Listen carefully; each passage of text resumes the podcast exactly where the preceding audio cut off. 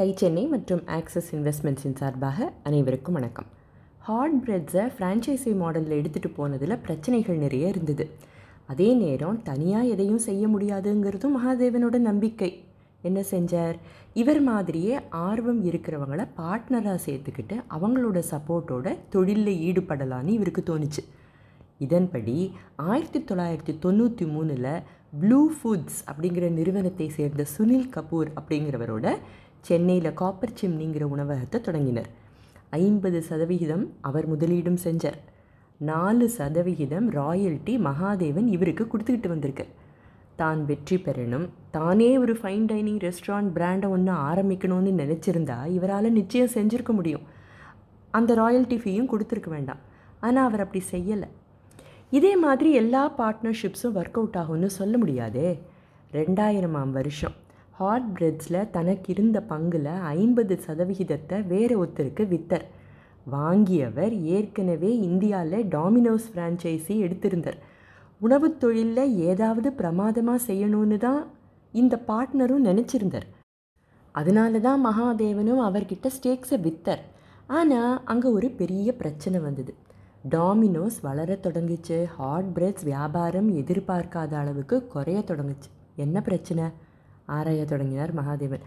பிரச்சனை கொடுத்து வந்த ஃப்ரான்ச்சைசீஸை மூடுறதுல மேனேஜ்மெண்ட்டுக்கு ஏகப்பட்ட சவால்கள் இருந்தன.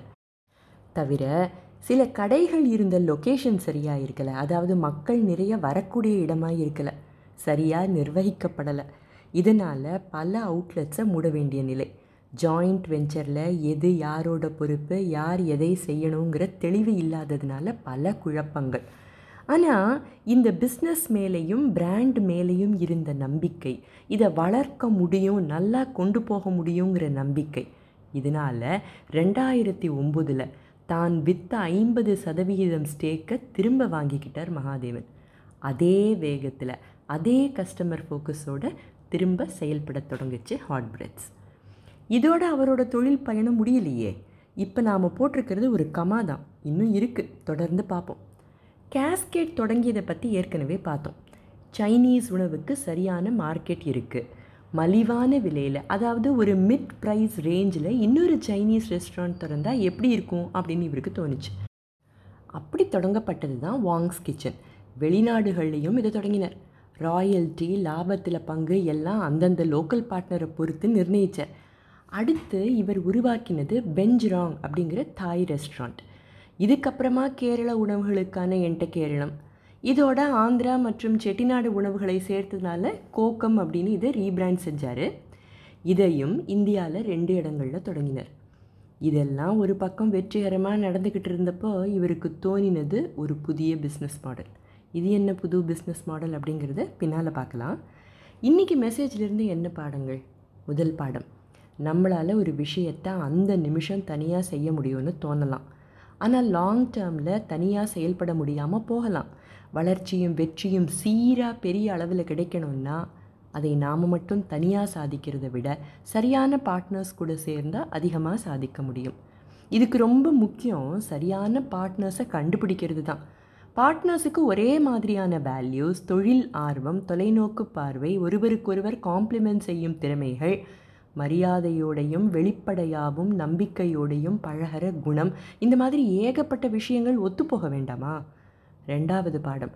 பார்ட்னர்ஷிப் இல்லை ஜாயிண்ட் வெஞ்சரில் யார் என்ன செய்யணும் எப்போ செய்யணும் எப்படி செய்யணுங்கிற தெளிவு ஆரம்பத்திலிருந்தே இருக்கிறது நல்லது.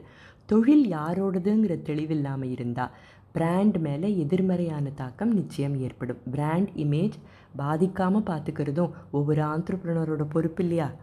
மூன்றாவது மார்க்கெட் தேவை என்னங்கிறத தொடர்ந்து பார்த்துக்கிட்டே தான் இருக்கணும்.